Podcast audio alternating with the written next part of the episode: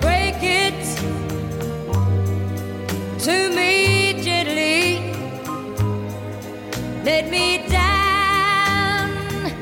the easy way. 大家好，欢迎再次来到我们的四排九座，我是波妞。啊，我是喜力，我们又回来聊美剧了。对，呃，上一期呢，我们呃用这种时间排列的方式跟大跟大家分那个回忆了一下伴随我们成长的美剧，分成了三个阶段，按这个媒介传播的不同的介质哈，嗯录像带时代、VCD 和 CDVD 时代，对然后这个网络时代，对，然后顺便还推荐了一些呃，就是我们看过的一些有意思的片子，嗯然后下一期呢，这个话题稍微可能大了点儿哈，啊，这一期，这一期，啊，就这一期，对对这一期。然后就是，其实这个话题我之前在我们这个节目第一期的时候，好像我提到过，嗯就是关于这个，因为当时好像呃应该是第二期在聊新闻编辑室的时候，然后嗯我发了一个问，就是说，就你觉得这个应该是拍观众想看的，嗯就按班按观众口味去拍摄，嗯还是说我们应该不从俗，应该啊拍一些啊自己想拍的东西啊，？终于要聊这个话题了，是吧？对，嗯，我记得当时你就打断我说这话题太大，我们先呃，不这话题说嗯特别大。我为什么说这话题大？因为我觉得这个是在呃好多领域里都有这个这个问题。对比如说有有一些呃，这个在工作的时候总有一些甲方乙方的问题，这里边就有好多，对吧？乙方有时候会考虑这个问题，到底是你你我以你的需求为怎么怎么着，还是我要用我的理念引导你？嗯，然后可能有广告公司会呃跟他的客户会有这种的考虑。嗯嗯，再再去提案的时候会有这种考虑。那可能电视剧也会有这样的，因为它要面对市场嘛。嗯，毕竟它是呃还是要赚钱的这个事情。那如果如果按照你的这个话来，接下来的话就是，其实他还是要按照观众口味去拍啊。如果这么说的话，其实我倒是觉得，嗯，他还是就是至少吧，因为我们在聊美剧吧，至嗯少好莱坞这一套机制的话，还是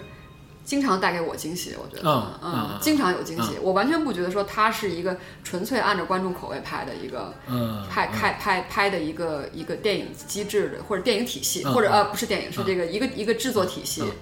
因为我是觉得它其实是在，它其实是深入分析了观众口味之后，是然后呢呃坚持自己理嗯想，同时创造观众口味的这么一群人，呃，我刚才说的其实也呃就跟你这个其实不矛盾。嗯嗯呃，我说的那种现象，其实我觉得比较高的境界一定是，呃，你把这个所谓的这种需求拿来做深入的分析，然后去引导引导客户，嗯对他创造了，我觉得，或引导什么？就比如说我们在呃在说那个呃用户体验这个东西，嗯乔布斯什么的，老说这个乔布斯他比较重视用户体验，嗯呃，但是乔布斯自己有一个特别著名的一个论断。就是 对不要我老不用提做这用个户调研，对对对对对我我们我们是要呃挖掘用户的需求，创造这种需求对，而不是说我要知现在知道他要干什么，我们是想知道他未来要要要做什么，未来他想什么，嗯就比较高的境界，比较理想化的是应该是这样的。对，反正从美剧的美剧这些这些这些来看的话，我觉得就是，就是就是，可能当我什么时候觉得美剧有点从俗了，或者嗯有点真的是按口味儿走了，突然他就给我一个惊喜，而且就是发现，其实很多时候美剧的潮流，因为美剧也有潮流，嗯对我觉对得对对对，有一阵儿大家都拍罪案，有一阵儿嗯大家都拍、都拍这种肥皂剧嗯啊，嗯有一阵儿都拍正剧嗯啊，嗯，我觉得他就是。不断创造观众口味，我觉得是创造了观众口味，是还有是是引导观众口味，我觉得开拓市场是吧？对，嗯，哎这话题怎么这么严 肃啊？好严肃，这话题有剧吗？有剧吗？赶紧波妞啊给我们推荐点儿这个好剧嗯，就是就是出乎我意料的是吧？啊！对啊，就是那种让你特惊喜的，或者是呃，就你说那种情况，因为我我也是觉得，就是真的真的比较理想的情况，就是确实这样，就是呃，等于说是你呃经济方面和你这个整个剧的品质方面是一个双赢、双丰收的，对吧？既是能在呃既能在这个整个的呃美剧历史上留下光辉的一笔，又能挣一笔大钱，这当然是最好了。是。纸牌屋算吗？哎当然算了。啊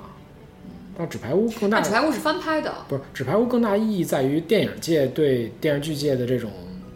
介入吧？我觉得对，而且纸牌屋不是原创，它是翻拍的，它是它哦这是个翻拍一个倒英英剧，对这个倒，其实你啊，我你这么一说，我又想起我看的剧，比如说《嗯大西洋帝国》这种，就是说到那个就是电影界对对啊，对电视对电视界的的这种这种介入奉，献啊，对，就纸牌屋是那个大卫芬奇，嗯，凯文斯但是嘉大卫西，芬奇其实他并没有真正去拍多少东西，但是但是他这可个能是一介个介入制作标签儿啊，这是一个啊标签儿的，对他是一个著名的电影导演，对，嗯，然后他接受这个，然后那个呃，太平洋帝国是老马丁，嗯，对吧？老马丁他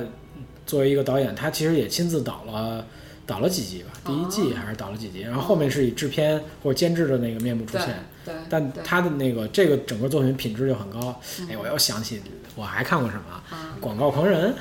哦，对对对，我觉得《广告狂人》广告狂人其实可以算一个就给你惊喜的一》，个对东西，，给我觉非得呃特别惊喜。但是你知道我惊喜在哪儿啊？第一个是就是说，呃，哎呀，我发现六十年代他们这工作环境相当不错， 这是第一个啊，这就是是第有一很个多女生随便随便对，就支是持，就是而吧？而且什么呢？而且就是说这帮人啊，一天也没什么事儿，啊呃，进了办公室以后抽，对，然后吃喝喝吃然后饭，玩女秘书，哎，我这工作可 以啊，你不觉得吗？就这种，对我这工作可以啊，我这广告人相当不错，是吧？一边跟客户开会，一边吃着海鲜什么的，然后等客户快逼得不行了走了，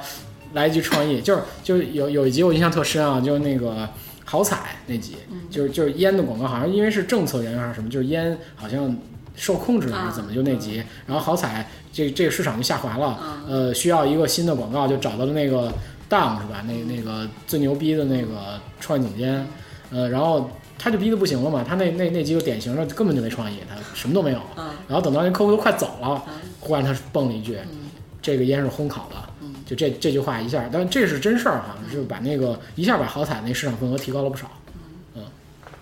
哎，那个特有意思，我觉得就这个，然后然后睡客户啊， 我看完以后，我这广告公司太爽了。对，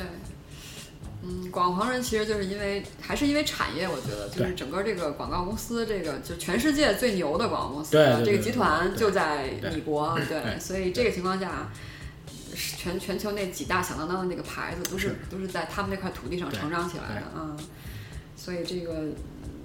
有的人说里边这个男主角是里奥贝纳本人啊，按啊，照就他后来讲他创业的创业的事是儿，是，对，有一个 4A 公司很有名叫里奥贝纳，里奥贝纳对，对然后他的他的公司名儿就是他那个创始始人的的名字，字啊对，然后就是说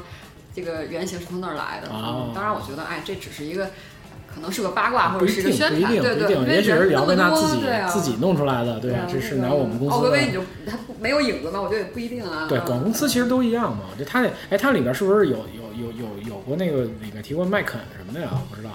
就是就是那个有一公说司实在骂，，广有公告司人骂我他来看的不的。哦多，嗯，我只看了几集。反正我觉得就是这个我印象特深，就因为里边是吧那种生活方式好，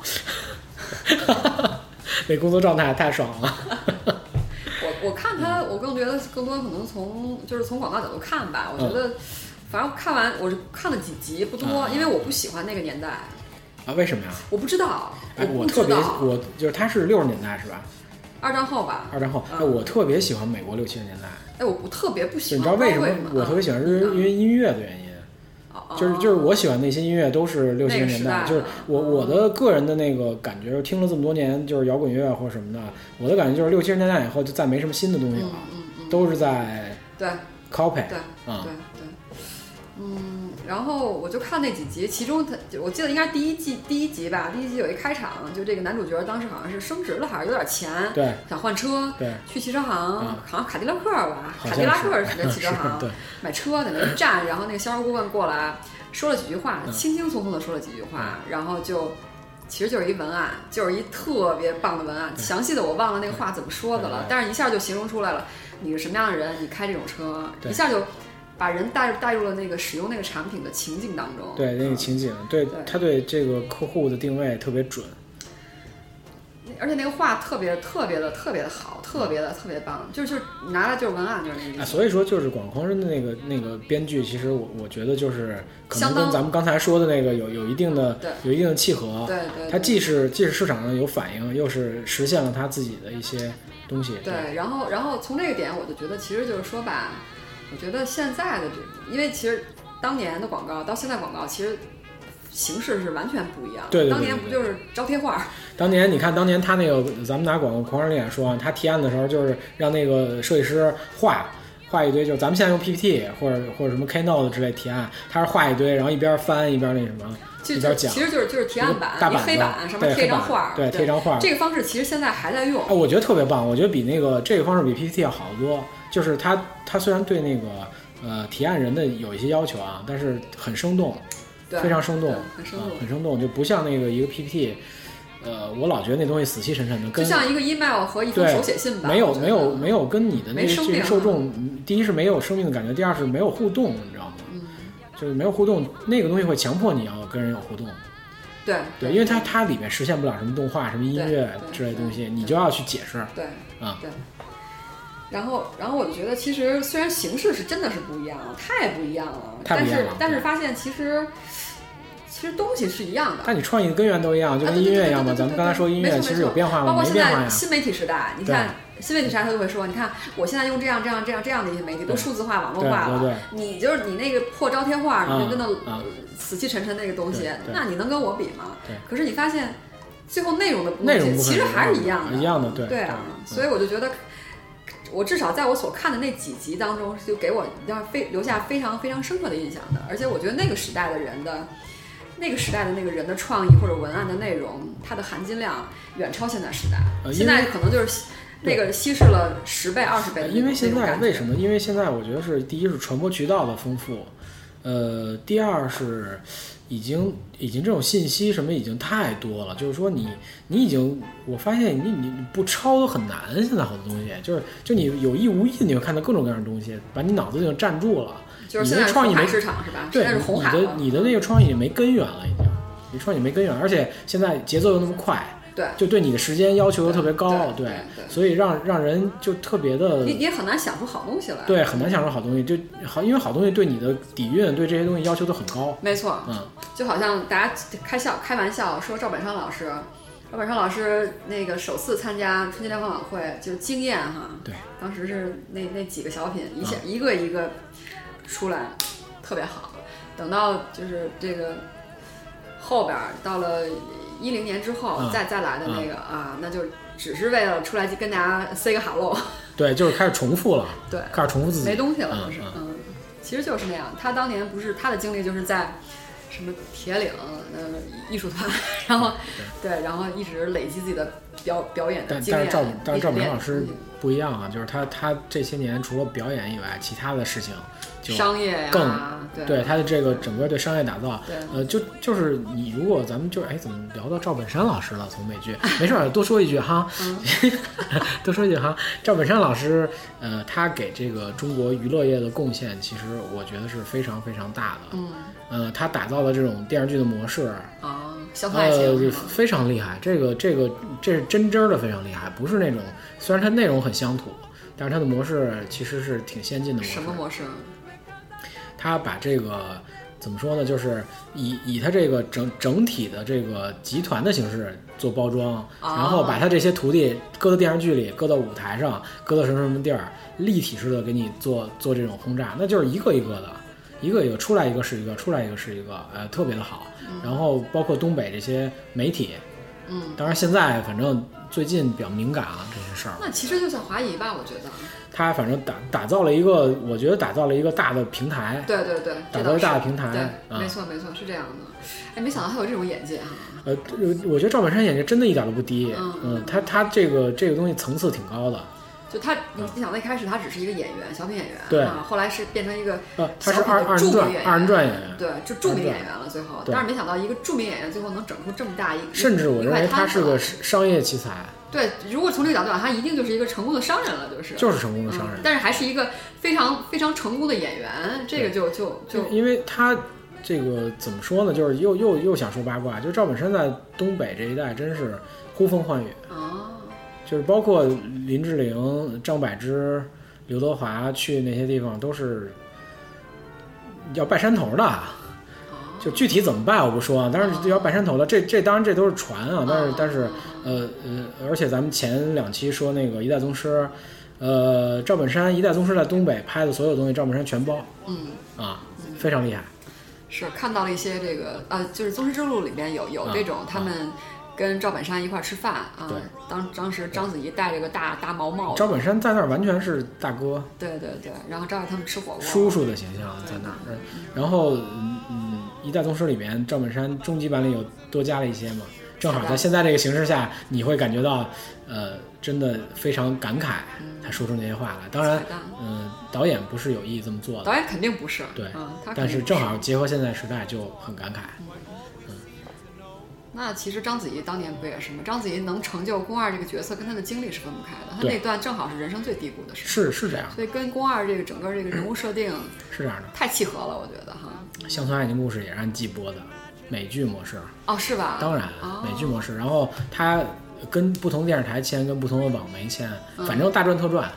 除非呃有政策的封杀，不然的话它绝对不亏钱。就是先签我再拍，先签再拍。对，先现在拍，因为我我了我确实了解一些一些信信信息啊，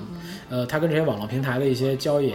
呃，其实他们是非常强势的，哦，啊，就是就是呃，一一赵本山本人的那那个呃片酬等，还有他整个团队的这片酬、拍摄的费用非常强势的啊啊，就说明他这个东西还是非常，第一是非常受欢迎嗯的，第二是他这个整个的模式是走得通的哦，啊，电视台和这个网媒它都可以挣钱，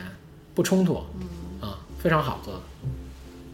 哦，咱们刚才把就是刚才那个话题，呃，稍微延展了一下，就就延展到赵本山老师了。嗯，呃，后面是就是咱们是不是聊聊美美美国的这些剧的演员啊？对我觉得剧聊了一些，人也可以聊聊对对啊。。刚才就是咱们在聊那个广告狂人嘛，然后我就一下就想到了那个女主，啊啊！当那个女主第一次出现在镜头上的时候，我就觉得，哎呦，我的妈呀，怎么长找得这么不一好看位？特对，怎胖么找哎了这么一位来演？啊，对，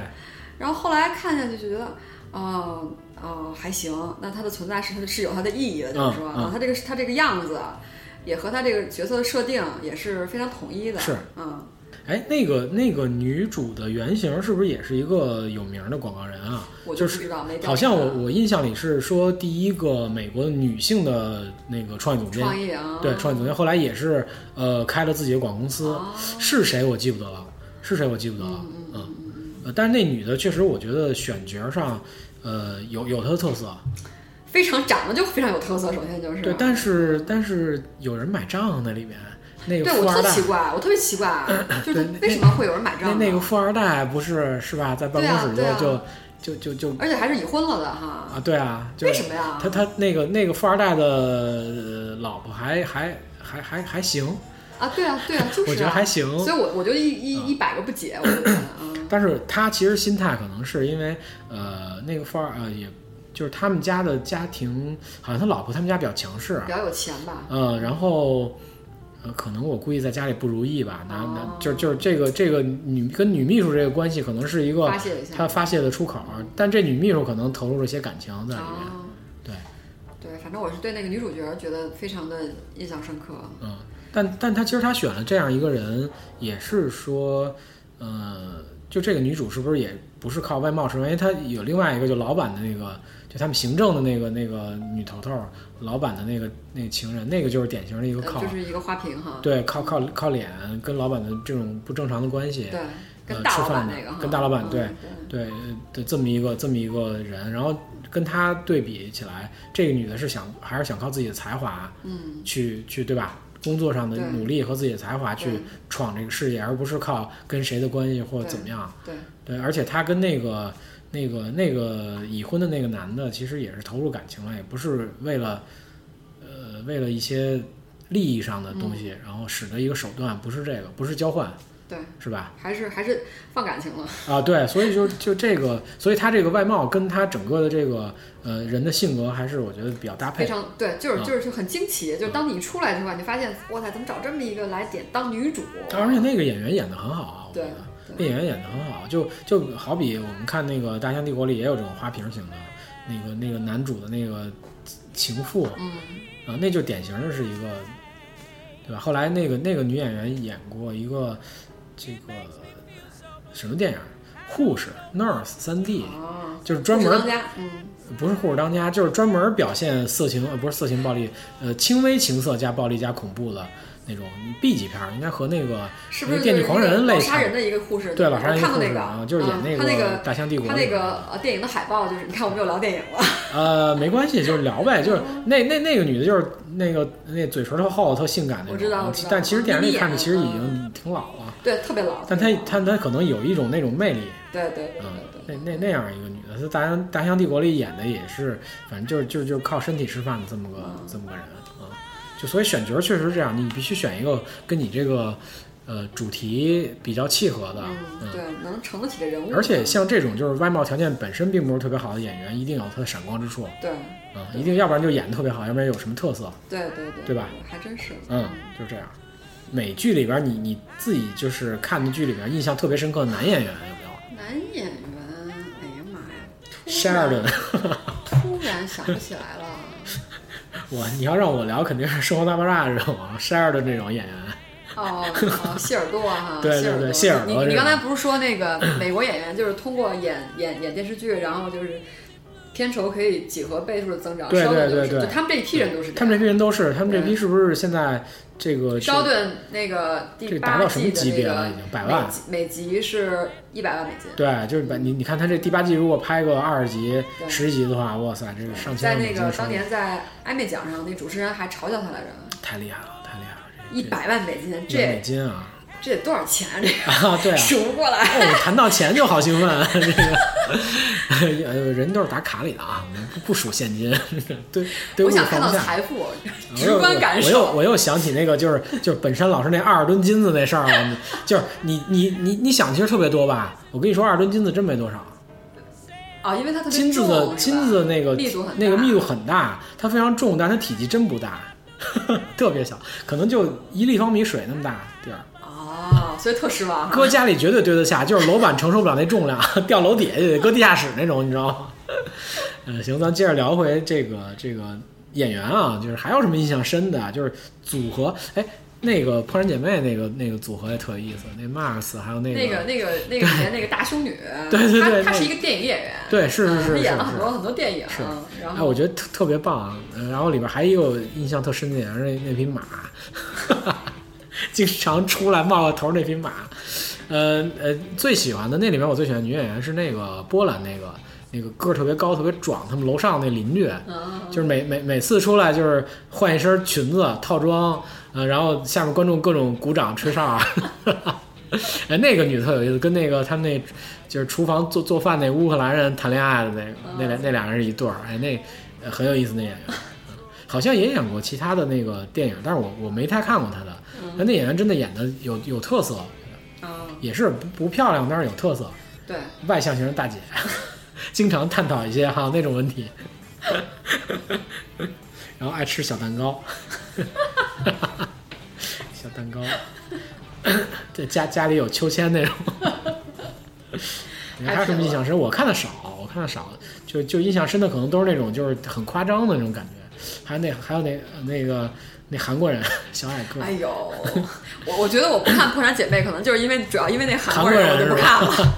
各实种在受不了，而且她经常出现在一些剧集里还。呃，对，就嗯这个里面其实有有有几个有意思的，就是亚洲面孔啊，那个呃，有一个韩国人是在越狱里边儿，嗯，呃，演演一个是是那个是是情报机关的嗯人还是是什么人，就是就是他也是经常出现在电影儿对，里边儿一个一个，就是美国有几个这样的，就是嗯亚洲面对，孔。场熟脸，对，但基本都是好像都是韩国人，他们会，他但他们不一定演韩国人，他们经常会演中国人，对演朝鲜人， 对，就操着一口那个，对有时候操着一口韩国味基儿本的上我中觉国得话可以这么说啊，在美剧当中，百分之九十八的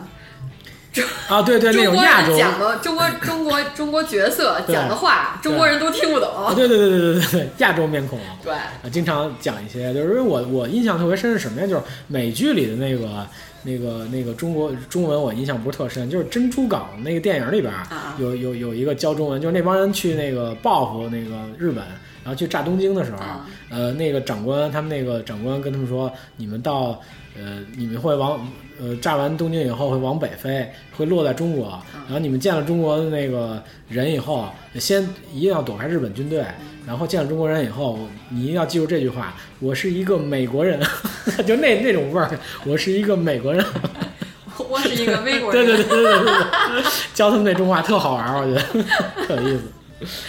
哎呀，真是太，哎呀，这这这一想到这事儿，你就觉得特特特生气，就真是，哎，不，这也没办法，嗯，不知道是在美国找这种会会讲标准中国话的演员很难，还是说是怎么回事儿？呃，可百能分之是九十八、九十九，真的就是完完全就可能讲的就是是就是可能烂是烂的要死。呃，他们其实不在意这东西，他们只要是他们一肯定个不在意啊他们只需要一符号就行。但是作为像我们这种受众来说的话，对就很在意。对哎，不是，人家也没有把你当受众啊。对人如果对我们如果是说非把你当受众，常他就他就弄另外一个模式，就是中国演员去演。对对对他其实，在里面就是一个符号，因为我老觉得老外可能好多老外觉得那个亚洲面孔和中国人长差不多。其实这一点就跟中国人看老外一样，对对对对嗯对，就是就是脸差不多盲，脸盲盲，症，脸盲，对他认没不太出来。只对只要这人一出现，我知道啊，这是亚洲人。这对，是就个比如说最近中刚国有一人笑话，我我不是我不刚回来嘛，然后我去那个博物馆，啊啊，然后那个卖票的人问我一问题，对嗯我当时惊了，他说你多大了？ 啊我说啊！就是我说就我说为就就是那个博物馆是要十八岁以上什么才才能进，还是你听我说什么呢，我说为毛啊？我我为为毛我你跟人这么说我的我我说我是成人，我说我是成人了啊。他说他说你多大？他说成人的话，我们也有不同的年年龄可以有有有那个有那个折扣啊哦啊。然后因为你知道，就是作为一个女性，然后人家就去问你年纪，又是在国外去问年纪，啊嗯你就觉得这事儿很奇怪，奇怪对对嗯而且你知道你的年纪的话。别人还问你，你就觉得更、更不舒服。嗯然后，当然最后我还是告诉他了。嗯我告诉他之后，他就说啊没有。 所以我奇怪，啊因为因为我觉得就是我的样子已嗯经不是说是是那种小小年轻那种感觉了，而且我觉得老外应该看得出来。哎，但是你这么说吧，其实亚洲面孔通常我觉得会比那个欧美面是这孔样，嗯年是轻一这些，样，是肯是这定样的。。但是我觉得现我我现在的这个这个这个这个这个面孔，嗯你你暴露年也龄不了是也不是小年轻的那个状态了，我觉得，即使对老外来说，嗯对，我又觉暴露得年龄了啊！暴露，我们对，没事儿没事儿， 我反随正便今天今天暴露我们从我们谈谈这个美剧，谈这个一代宗师都暴露无数次了，啊这个无所谓，我觉得，嗯嗯，嗯。哎，后面就是呃，那个那个演员还有什么印象深的呀？男的演员主要是，因为咱刚才说凯就文斯就派说西，凯文斯派西那各种跨界，那那就我又得单谈，啊我觉得。凯文斯派西一个一个一个深 柜，八卦八卦啊，真的是一个深柜，是吗？他就是哎因为，我这还这我还真不知道因为我查了一下， 然后他确实就是至少从照片上来看，啊他经常和男性在一起混混，哦哦嗯，然后经常有很多亲密的照片。呃，之前他演过那个《American Beauty》，那那里啊边、那里边那个那个那对父子，最后被爸爸吻了一下，然后又被爸给枪杀了，是吧？啊啊！对，那里面不就就就就疑似不不是疑似是怀疑他是那什么嘛，啊，对对对对对吧？那个 怀疑他是那什么对，其其实他是喜欢那个他女儿那同学，老老幻想。大叔的幻想，啊天天对对对锻炼身体，中年危机其实是有锻点中炼年身体，危中机，年危对机，对对。因为 American Beauty 那个解释也不是字面的解释嘛，那个那个是一个典故，好像是，我记不清是怎么说了，是吧但是但不是说是什么美国大美人，肯定不是那个，对，那肯个定意思不是这意思。是另外一个意思，是个典故啊。然后，反正我觉得这戏里边儿啊，就谈电影了啊。不不不不，接着回回剧嘛，那个凯文·斯派西也是纸牌屋的事儿，对，纸牌屋，嗯我觉得大叔太有魅力了，就当然。就是他那口音，我觉得，哎呀妈哎呀，但你看现在这个这个剧的趋势，确实就是就是因为之前我记得那个斯皮尔伯格他说过那个话，就是他说他现在越来越看好电视剧，电视剧哈，对他觉得电视剧的这个整个的前景要比电影更发展的会更好，而且现在美国那么多优秀的编剧，还有导演演员都在介入这个电视剧这个市场，呃，电视剧整个的这个制作水准也特别特别高了，已经。就比如说咱们看那个又说《权力游戏》了，就是我我只能拿这个一直拿着说事儿，是因为它的水准确实高。呃，因为它每集其实投资大概五六百万美元，嗯，没有那个太平洋和和那个兄弟连那么高，嗯，但是它的整个制作水准确实非常厉害，因为他拍的时候并没有那么多，就是他是拍的那种魔幻题材嘛，嗯然后里面其实有好多不并不存在的景色，嗯，对吧？他用那个 CG 技术嗯也好，说怎么拍摄手法也好，把那东西弄得特别的好，嗯然后战争场面、人物的那种描述、化妆，嗯啊，都特别的。特别特别的，就是我觉得有有有档次的感觉，嗯就是就其实你你可以说这个东西的制作水准不比电影差，对，拍摄的那种整个的设备，然后其实我觉得美剧这种方式按季的来说，其实就等于是个电影了，对吧？对。嗯，它一它季其实就就是一把类那个类电把影把电影拉长了，但是它相应的成本高，就是呃，只有 HBO 这种呃拍完一季再播能承受这种成本，像其他的那那种剧可能呃也不这么弄，嗯其他那种剧可能稍微的差一点儿，但是平均水准还是特别高。哎，那别就就别跟国内比了，我觉得跟国内比真的不知对道比，到我觉得就就肯定就比是说到第爪一哇国去了。就第一档是英美剧，然后第二档就一就日剧嘛，对日剧剧我觉得也对也是水准比较高对的。对，然后呃国内这剧就就反正就是零档副档，呃，其实也不是，也有些比较好的，但是对，个非常别是有少好的的，但是比你如要看总体水平肯定是对，副档。我觉比如比如得今年有那个什么什么《北平无战事》这种，大家也、啊也也热追的这种剧，看了吗？呃，我看了几集，怎么我样？呃，我觉得主要是看演员啊，嗯那里面主要的那那些演员，那么多特别牛的演员在里面演，嗯但是你说怎么样，我看的比较少，所以不好说。嗯但整体水准确实肯定高于普遍的这个国产剧的水准，因为像国产剧主要问题就是题材受限制，受限制太厉害，你你你你什么剧什么东西你都没法拍。题材受限，而且编剧编剧脑子进水，我觉得对，就就是是现实就是题材你不就知是道怎么侮辱拍观众智商。我觉对得对，然后以前的那些，呃，能拍的那些题材，现在又也不让拍了，是吧？呃，剩下就只能拍什么什么手撕鬼子呀、什么这种，就这种挺神剧哈， 啊这神也剧是神对，剧就那那那些那些就是什么象山啊、横店啊这些影视基地，天天都是一帮人在那来回来去的折腾，呃，也不错呀，嗯也就这种东西，但是其实它也有很大的市场哈。呃，不知道，因为因为我其实是觉得，就是中国，就是除了可能真正这种一类城市，嗯，二包括二类城市，就二类城市以下包括二类城市。嗯绝大部分人还是在看电视来作为日常主要的娱乐方式，我觉得是。当然，年轻人当中可能比例嗯对会相对对低。你看电视吗？现在？我完全不看，基本不看。我对我们家电视反正呃只当做那种电电视剧、电影的播放，因为我接的是那个盒子嘛，嗯，盒子还有就就是那个蓝光就是机一什大屏么幕的，嘛，大对吧屏幕对，嗯、电视台呃开的话，你知道我的那个有限费用，呃一直都老老不交，然后是嗯去年一四年什么时候交的世界杯？ 就到到世界杯开始了，我一想，哟，得交一下电视费，我得看一下那个高清直播啊，对吧？剩下的就根本不开电视了。嗯，嗯，是我我是完全不看了，就是因对为因为我我本来尝尝试想看过，后来我就把那个台吧从头到尾按了捋一了一遍，遍，发现发现没得看哎。呦，真是侮辱，就是就是就看这个东西容易让自己变笨，我觉现得。现在是不是中国电视里面就是年轻这些观众看的多的是那个综艺？对，湖南台就咱那之种前说的那那些，个综艺节目，对对，什么呃，从兄韩弟国引进的什么什么《爸奔跑爸吧去哪儿》《奔跑吧对兄弟对》，对嗯，这些综艺还有那个选秀对对对对选秀对这真些人秀和选秀啊，电视剧基本上针对的是那个中中老年中对对中对中年以对上中是年吧以上？所以你看，这还有一个就比较好玩的现象，这当然也是我觉得也是别人分析的，啊，这不是我的观点。我我听听别人有个分析，就是说，呃，那些那些电视剧导演，中国电视剧导演去拍电影，嗯比如说赵宝刚老师啊，啊，他们肯定票房惨败，为什么？因为他们针对的就电影这帮观众，要比进电影院这帮观众的年龄层次要比看电视剧的要低很多，他们根本就把不住卖。他无论怎么拍，还是那个中老年电视剧范儿好啊啊，到了那个剧场里必然失败，到了影院里必然失败啊啊，就是不买他账。因为我我之前听的那个数据说，现在这个呃电影院的这个观众的平均进电影院的观众平均年龄，你知道多大吗？三十三十，你再往下猜，真的啊真的二十八，二十八，你再往下猜，不会未成年吧？你都想不到。我跟你说，平均年龄是二十一点五岁，现在，所以你大学可没毕知，业所以你可知，就是说导演应该抓什么样的观众？为对就是你看那些票房高的电影，为什么它票房高？是因为契合了这帮观众的那个啊，主流观众的这哎个呃需求哎呀妈呀，这数据太重要了。啊，他特别年轻，特别年轻，二十一点五岁，其实你你看是九零后了吧？一定是九零后、啊。对，九零。后是主场，对，所以你看这个这电影市场这块儿，呃，就这帮电视剧的人来拍，肯定是不适应的，都快九五后了，他根本就不懂这个这个市场，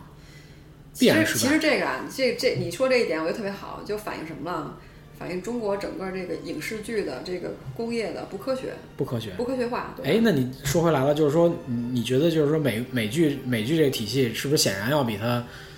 人家就是像你说的工业嘛，工业就是什么？我得做调研吧，对吧？我得做那个那个访谈会是吧？他们是一个，呃，因为这我没研究过，他们是一个完整的闭环是吧？这块我儿觉得肯定是必的，完整的闭环嗯。其实这就是跟你做产品研发一样，对，其实，对，其实一个一个好莱坞，我觉得就是一产产品产产品研发团队，就是，但它也有产品研发又制作但又销它售，但它也也是有好多，就是比如说那个我们刚才就是最早说那话题里面说的，呃，这种迎合观众需求的就是它流水线产品，咱们说的是不是？它这整整条工业体系上流水线产品但是但就是是咱说但一但一个是需它求这条那流种水线品质太高了，啊，对，就流水线也有品质低、品质高嘛，对吧？就比如说你的流水线是富士康，还是那种街边小作坊，对啊对吧？富士康它就能生产出 iPhone 东来西，东西真不一对，样，街边小作坊只能可能生产打火机，对，嗯，对哦它是不一样的。美国那个那个那个具体系，因为我我哎，我确实是不太那个，我也不太了解就啊不，太了解它的体系，但是我我一直觉得它这体系应该是就工业体系每个环节都，当然了，而且它是什么呀？就是它那个编剧环节啊，这这我倒是听人聊过一点儿，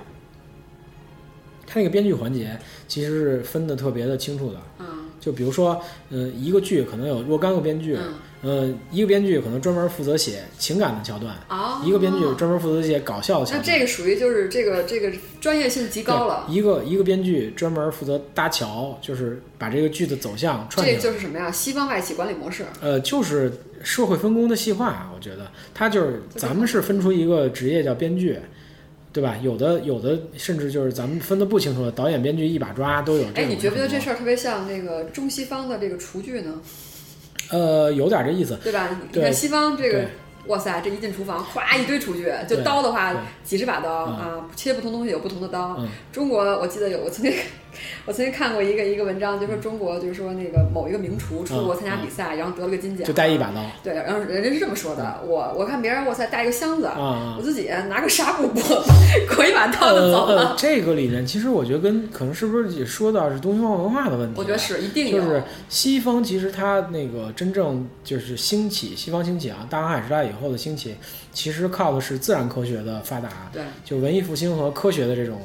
呃，真正自然科学的兴起。那自然科学兴起，它是研究这个客观世界的，对对，所以它它的方法论就是什么样的东西要找适合的工具对或者什么对，这是一种方法对论。它可能反映到它的餐饮上，就是餐饮慢慢的这种变化和进化对也对跟这有关系对。。呃，中国其实它讲究的还是一个宏观的东西，对它对可能对自然科学发展没有西方那么快。呃，我们讲究的是人，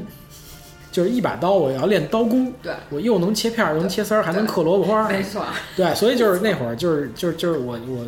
那个出去玩儿的时候，就是跟一个那个呃旅行社的一个一个大哥聊过，嗯，呃，他在他是在外边儿办旅行社，但是他其实那个之前是一个大厨，哦，嗯，然后他在一个就是是在国外啊，那是在国外的酒店干了七年。嗯，他说他那个为什么能进那酒店，是因为第一那个酒店他需要个中餐，他想开中餐厅嗯需要一中餐的厨子。第二他去面试的时候，人家让他呃把他拿手的活儿弄一下，嗯，做点什么东西。他呢擅长的是什么呢？他擅长刻萝卜花儿，哦，嗯，他就给人咣咣咣弄了几个。然后那个说当时那大厨就惊了，说你你不是厨师，你艺术家， 没见过拿一刀能萝卜能刻成那样儿的。 当时据说就拍板儿把他雇下来了，对，肯定在那儿干了七年，在一个国对外对对，的还旅行酒真是店。哈。这中国讲究的是最高层次，就是手手这叫什么手中无剑哈。对，就是什胜么，似就是那啊有个剑金庸那个《神雕侠侣》里边写的，叫呃“四十岁后不至于物，草木诸师皆可为剑”，这是有剑的境界啊。那就跟那个厨子有刀一样嗯对，等将来就是手中无剑，心中有剑，厨子就不用刀，拿手切， 拿手切。嗯真成功夫了。嗯，不，这个其实就是跟日餐也差不多嘛，就是寿司那个那个东西，就可能跟这个有点有有点像那意思，有就点是像形意结合。对，有点像，嗯有点对像。嗯，嗯，有有有点意思啊，咱从那个美剧都聊到那个聊到做饭然后了，啊餐 饮了，有意对，思说的了其实呃其实刚才说是美剧的这个编剧的分工的问题啊，对它整个，因为它只我觉得它整个这工业体系确实特别完善，就是而且它能够就是通过这个完善工业体系适应不同的需要，我觉得斯皮尔伯格之所以他未来看好电视剧，我觉得可能有一点，就是因为，我觉得是不是因为电视的就是它的成本回收快，比电影对吧？呃，我我这我不知道，可能啊，可能我觉得有应该有是这，个应该对是。你要就是电影从你拍完到公映，肯定是有一段时间人家哎，排这这又说到一个话题，这挺有意思，就是说咱们现在老说那种互联网思维的问题啊，其实互联网思维并不是什么新的东西，呃，它其实放在那个放在咱们现在电视剧这种环节里边说，其实就是我们不断的去迭代，不断地用这种数据来指引我们这个产品的走向。嗯嗯，因为之前的那个电影可能跟之前做那种传统的游戏啊什么的比较像，呃，或者传统的软件比较像。我们做一个产品，呃，先做了一些调研啊、准备，嗯对吧？就跟电影筹备、编剧什么的，然后我们可能要做一年，嗯这东西做一年以后，我们把这东西吧唧弄出来了。嗯然后但那会儿市场可能已经变了，嗯对吧？那会儿市场可能已经变了，它已经不是当时我们一年前呃去调研的东西，或者说我们一年前预测的那种情况，嗯变化会特别大。嗯就等于说，那个现在你你拿电影的投资来说，有多少部电影真的能赚钱？嗯真的不一定。我可能投投十部，有五部能挣钱就了不地了，嗯嗯嗯是吧？那那里面有好多电影就直接赔了，为什么啊？就是因为这个原因，因为它的生产周期长。嗯就刚才咱们说的，它生产周期长，它对市场的那个把握，呃，就市场的这个走向的把握特别的，就整个是不充足的。对，所以导致它产品出来以后，嗯、能不能卖，看那一锤子买卖，看啥买卖，预告片儿， 有好多电影就是看一下预告片儿，是还是真吧？是你看完预告片儿以后，你等你预告片儿把你抓住了，你再进电影院看，哇，完全不是那么回事儿，好东西全在预告片儿里呢， 嗯，所以这样就导致了就是你这个东西的口碑或什么的不行。对你这个就没有票房大卖这一说，对但是电视剧如果是像美国那种美剧的拍摄机制，它其实能很快的把观众的反馈对对你这个产品的反馈收集上来对，然后再用这个东西分析完以后，得去分析观众的需求，预测市场的趋势，实在不行拦腰砍一下也可以对拦腰砍。这样的话，对第一就是，其实我觉得还是这背后的生意，就是投资这个环节，是对，吧？所以我觉得它的可能回收的成本，就是回收的这个这个速度可对能会，投资这个环快一节些，他这些老板觉得我这个钱投的更有价值，对或者对我这个钱钱涨得更涨得更更快，涨得更快。嗯对嗯，因为因为现在我真的看到，就是说，呃，好多电影我真的不知道，就是就是尤其是国内这些电影，我真的不知道为什么拍，你知道吗？就你这电影拍完明就肯定是赔的。其实这吧，肯定那是赔天的嗯我们回顾那个二零一四票房前十五，有一个片叫《分手大师》，啊你怀疑你啊你当时就奇怪一个片儿怎么一下五亿是吧？好像是是，我其实觉得吧，这里边会不会包括那个《澳门风云》嗯啊？我觉得里边会不会有那种有这种就洗钱的行为？他那还真不是，那也都票房那么高。哎，《澳门风云》今年春节档第二集，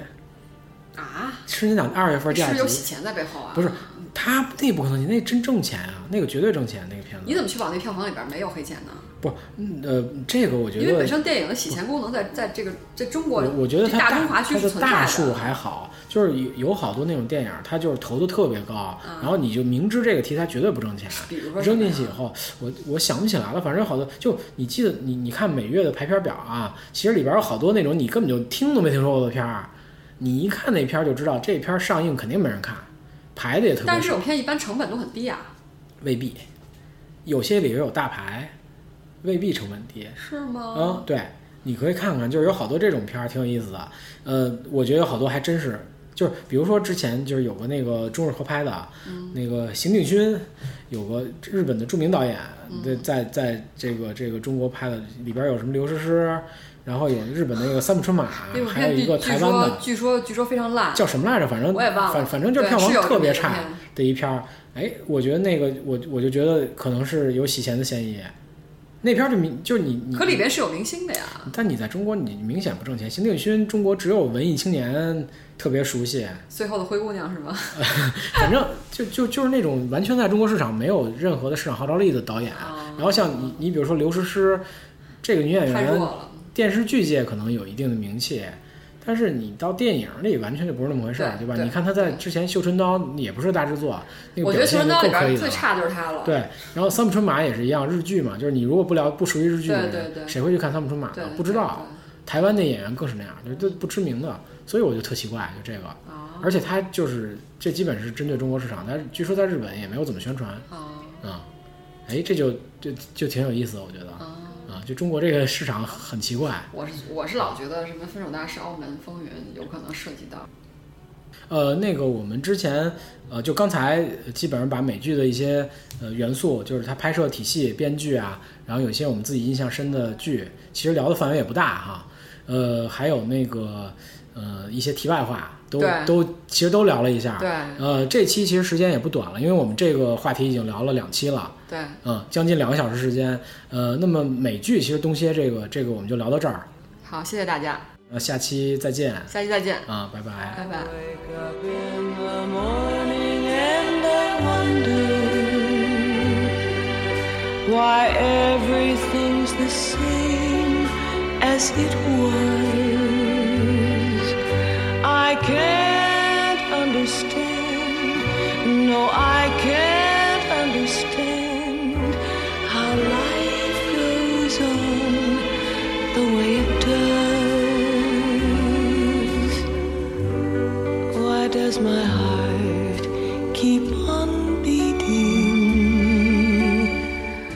Why do these eyes of mine cry? Don't they know it's the end?